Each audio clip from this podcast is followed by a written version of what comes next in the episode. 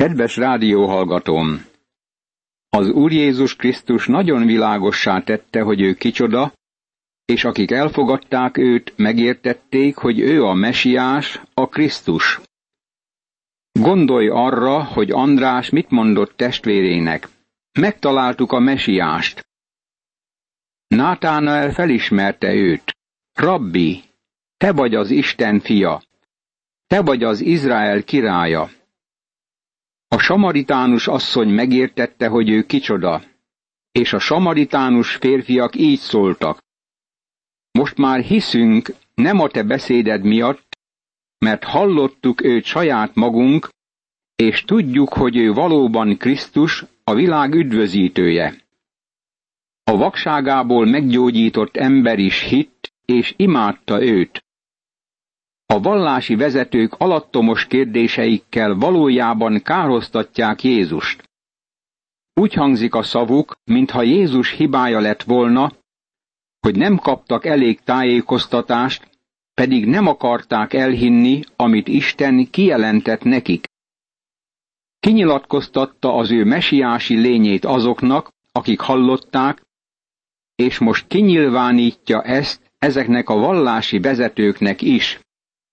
Jézus így válaszolt nekik. Megmondtam nektek, de nem hisztek.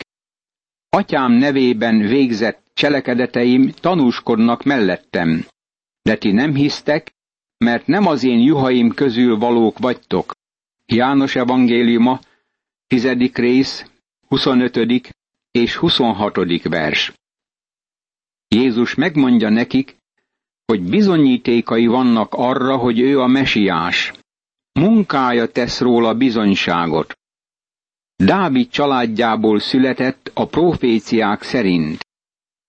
Keresztelő János bemutatta őt az embereknek. Senki nem tanított úgy, mint ő. Senki sem tudott bűnt rábizonyítani. Amikor keresztelő János tanítványait küldte el, hogy meggyőződjenek arról, hogy Jézus a mesiás, vagy pedig mást várjanak, Jézus megmondta nekik, menjenek vissza Jánoshoz, és mondják el, amit láttak. Akkor keresztelő János megtudta, hogy ő a mesiás. Tanítása is ezt bizonyította.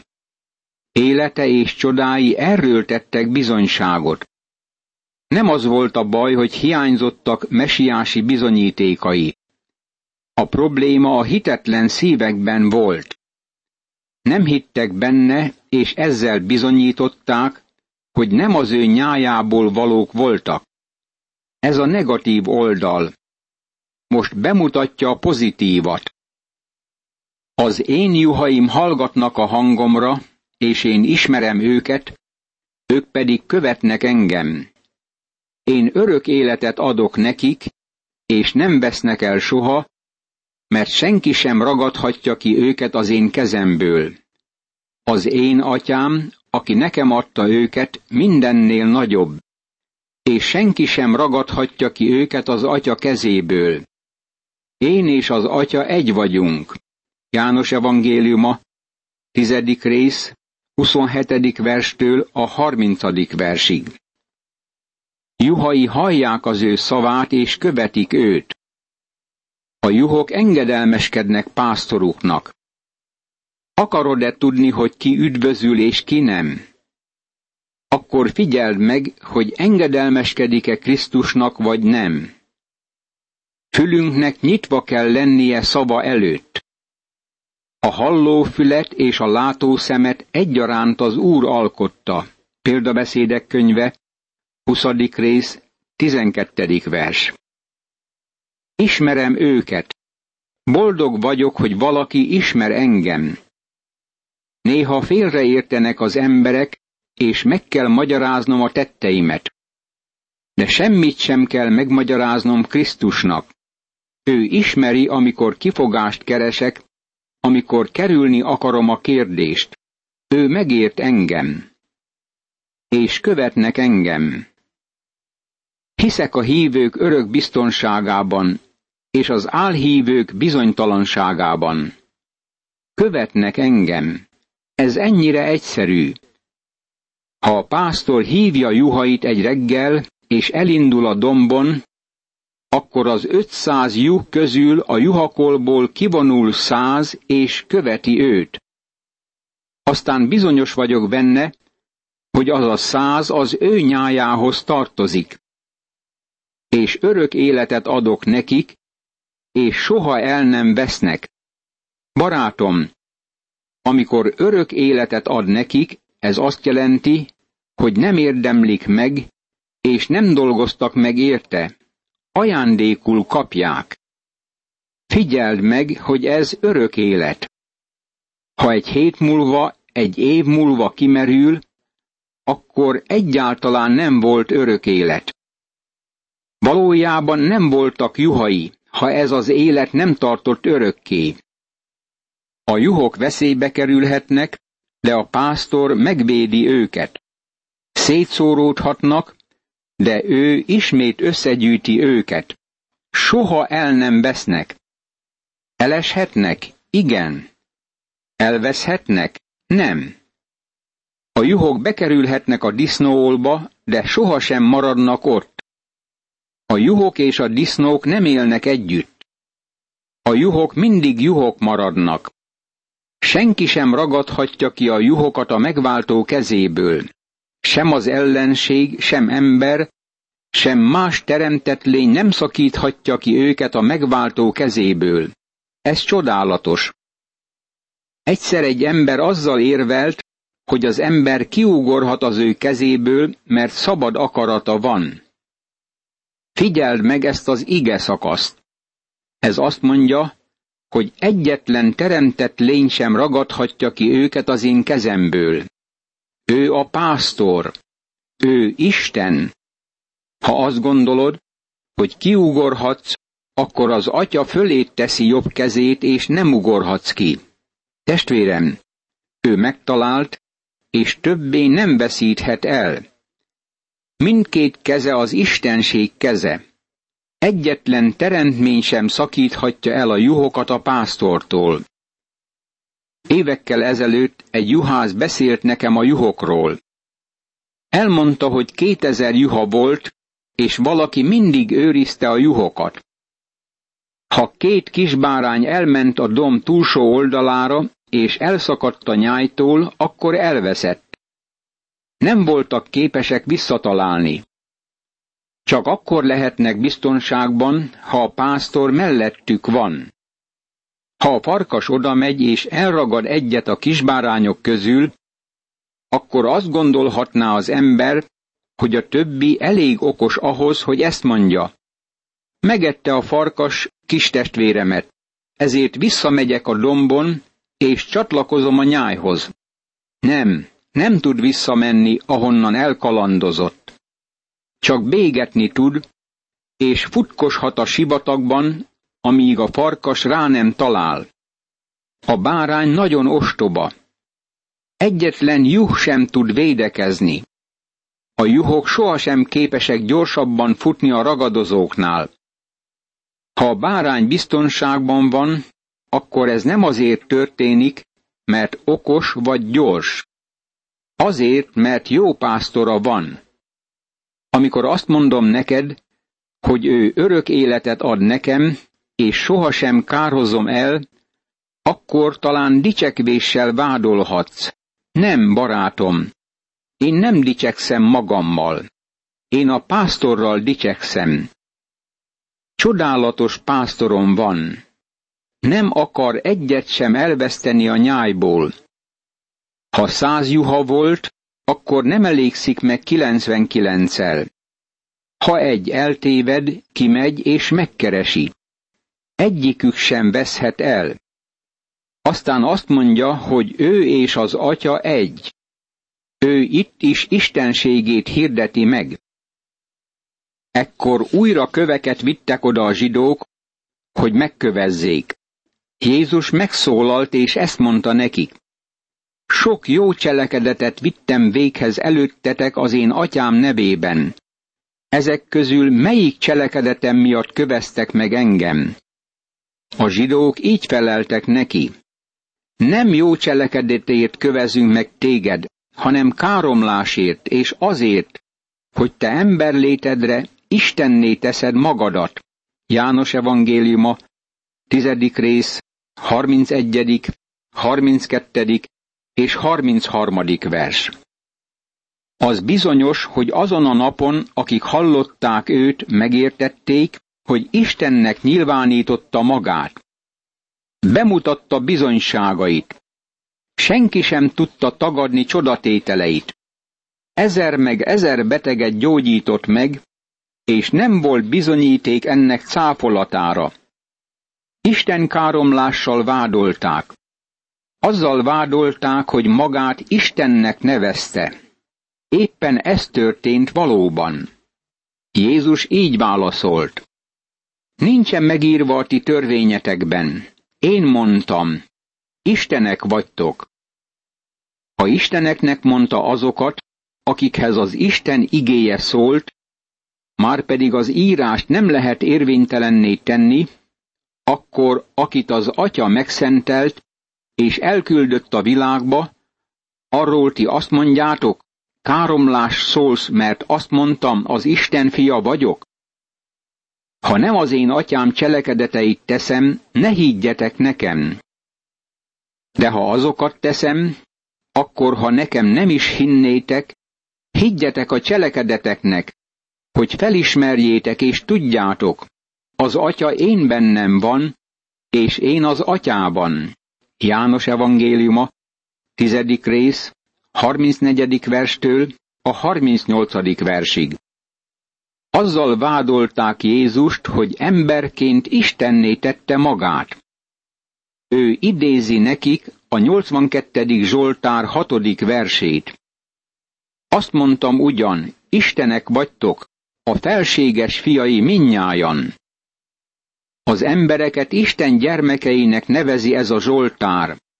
Jézus egyedülálló, mert ő ember, akit az Atya megszentelt. Ő nem olyan, mint az ember ebben a világban. Ő küldetést kapott ebbe a világba. Ő az atyában van, és az atya ő benne. Ekkor ismét el akarták fogni, de ő kimenekült a kezük közül. Jézus újra elment a Jordánon túlra, arra a helyre, ahol korábban János keresztelt, és ott tartózkodott. Sokan mentek oda hozzá, és azt mondták, hogy János nem tett ugyan egyetlen csodát sem, de mindaz, amit János őróla mondott, igaz volt. És ott sokan hittek benne. János evangéliuma, tizedik rész, 39. verstől a 42. versig. Keresztelő János nem tett csodákat, de bizonyságot tett a mesiásról. Jézus a mesiás, a Krisztus. Őt hirdették meg a próféták. Mit gondolsz Krisztusról? Ez eldönti, hogy hol állsz. Nem lehet igazad a többi kérdésben, amíg vele kapcsolatban nem tisztázódik az álláspontod. Mit gondolsz Krisztusról? Ha nyájához tartozol, akkor hallod az ő hangját. Ha nem, akkor nem hallod meg őt. Szavát nem tudod megérteni a bábeli zűrzavarban. Juhai meghallják Isten fiának szavát. Most egy pillanatra szeretnénk megállni, hogy megfigyeljük János szemléletét. Az első tíz fejezetben Krisztus egyre szélesebb körben nyilatkoztatta ki önmagát. Ez a kánai mennyegzőn kezdődött, ahol voltak vendégek és tanítványok is. Azt olvassuk, hogy tanítványai hittek benne. A sátoros ünnepen és a templom szentelés ünnepén az egész nemzet előtte volt. Bemutatkozott az egész népnek, de elutasították. Elvetették munkáját, ahogy erről szó van János evangéliuma 5. részének 16. versében. Elvetették a szavait, János evangéliuma 8. rész 58. és 59. verse. És elvetették a személyét, János evangéliuma 10. rész 30. és 31. vers. Ez a 11. fejezet afféle közbevetés. Nyilvános szolgálata befejeződött, és visszavonul az egyéni szolgálat területére. Önmagát egyeseknek mutatja be. Többé nem terjed ki szolgálata az egész népre.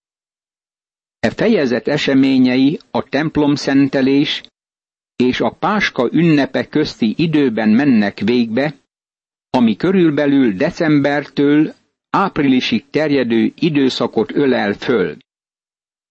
János evangéliuma olyan, mint a hegymászás abban a tekintetben, hogy mindegyik fejezet egy kicsit följebb vezet, mint az előző fejezet. Gondolj arra, hogy János megmondta nekünk, hogy miért írta az evangéliumot. Sok más jelt is tett Jézus a tanítványai szeme láttára, amelyek nincsenek megírva ebben a könyvben. Ezek pedig azért írattak meg, hogy higgyétek, Jézus a Krisztus, az Isten fia, és e hitben életetek legyen az ő nevében. János evangéliuma, 20. rész, 30. és 31. vers. Visszatérve az evangélium elejéhez, ezt olvassuk.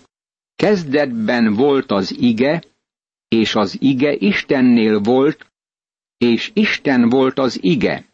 János evangéliuma, első rész, első vers. És az ige testé lett és közöttünk lakott.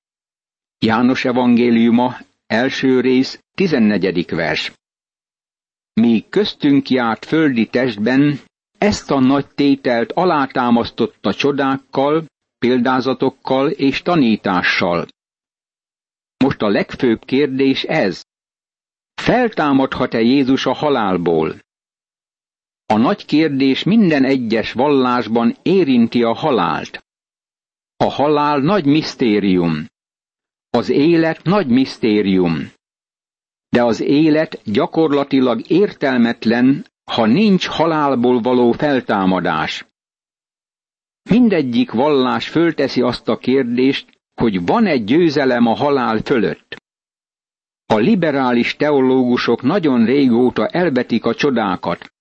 Azt állítják, hogy semmi csodálatos esemény nem való a Bibliába, de nem tudományos alapon, hanem egyszerűen azért, mert nem hisznek a csodákban.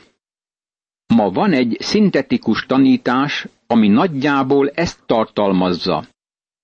Hiszek az itt és most vallásában, de nem a halál utáni vallásban. Nem kívánok a mennybe jutni, hogy az arany utcákon járjak. Itt akarom a húst és a krumplit, ami gyakorlati és nem elméleti. Én is ezt akarom, és ráadásul reménységem is van. Jól lehet, sok áldásban részesülünk itt és most, minden áldás között a legnagyobb az Úr Jézus Krisztusban elérhető örök élet. Nagyon gyakorlatias az a kérdés. Vajon feltámadnak-e a halottak? Az élet olyan rövid. Az élet egy rövid nap a végtelen örökkévalósághoz hasonlítva. Jelenleg egy nagyon kiváló keresztény férfi testvér temetését vezettem, és ott ült felesége és édesanyja is. Nagyon gyakorlatiasan gondoltak a feltámadásra. Amikor a nyitott sír mellett állunk, ha nincs reményünk, akkor a sötétség mered ránk a mélységből. Megjegyeztem már, hogy a kultuszok és hamis vallások területén mindenféle manipuláció és szélhámosság megtörténik de senki nem támaszt fel halottakat. Jól lehet némelyikük állítja, hogy halottakat is tud támasztani, de sohasem hoztak még elő egyetlen holttestet sem a sírból. Amikor Jézus meggyógyította a betegeket, akkor a testet gyógyította meg. Amikor Jézus feltámasztotta a halottakat, akkor a holttesteket támasztotta fel. Sok vallás sokat ígér erre az életre. de semmit sem ígér a halál utáni létre. Ez olyan, mint amikor valaki repülőgépen utazik, és nem tudja, hogy hol szálljon le a repülőgéppel. A keresztény hit nagyszerű reménysége a halottak feltámadása. Az evangéliumok Jézus három halott támasztásáról adnak számot. Volt egy tizenkét éves leány, aki ifjú korában halt meg. Volt egy fiatalember, akinek a holttestét már vitték a temetőbe. Azután volt Lázár, valószínűleg idősebb férfi, aki már négy nap óta holtan feküdt a sírjában. Mindhármat feltámasztotta az Úr. Hadd hangoztassam, hogy ezeket Jézus feltámasztotta a halálból, de ez nem azonos a halálból való feltámadással. A feltámadásról így olvasunk. Így van a halottak feltámadása is. Elvettetik romlandóságban, feltámasztatik romolhatatlanságban. Elvettetik gyalázatban, feltámasztatik dicsőségben. Elvettetik erőtelenségben, feltámasztatik erőben. Elvettetik érzéki test, feltámasztatik lelki test. Ha van érzéki test, van lelki test is. Első korintusi levél, 15. rész, 42., 43. és 44. vers. Ezek feltámadtak a halálból, de egyikük sem kapott dicsőséges testet. Ismét meg kellett halniuk. Krisztus az első zsengéje az elaludtaknak. Egyedül ő támad fel dicsőséges testben. Első zsengeként támad fel Krisztus, azután az ő eljövetelekor következnek azok, akik a Krisztuséi. Első korintusi levél, 15. rész, 23. vers. Imádkozzunk! Feltámadt Jézus Krisztus! Magasztallak téged nagy győzedelmedért! Köszönöm, hogy halál fölötti diadalodat megosztod velem is, és feltámasztasz engem az utolsó napon, hogy veled és tieiddel legyek örökkön örökké. Ámen.